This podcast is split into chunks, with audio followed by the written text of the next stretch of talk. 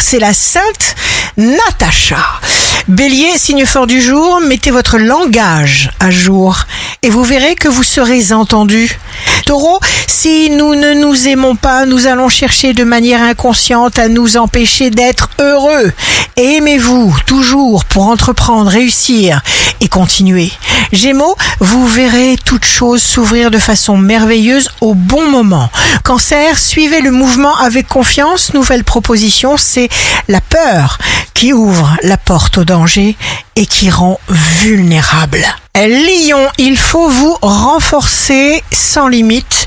Ne négligez aucun détail, tout compte.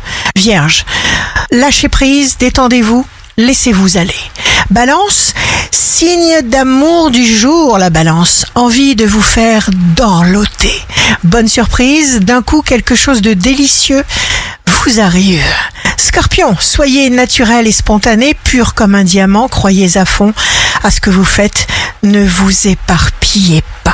Sagittaire, ne regardez pas ce qui est mal chez quelqu'un qui dépend de vous.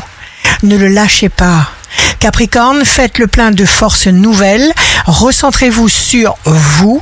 Verseau, une situation est là pour vous faire avancer, vous faire grandir, vous aurez la force et la volonté de tout gérer, de tout affronter.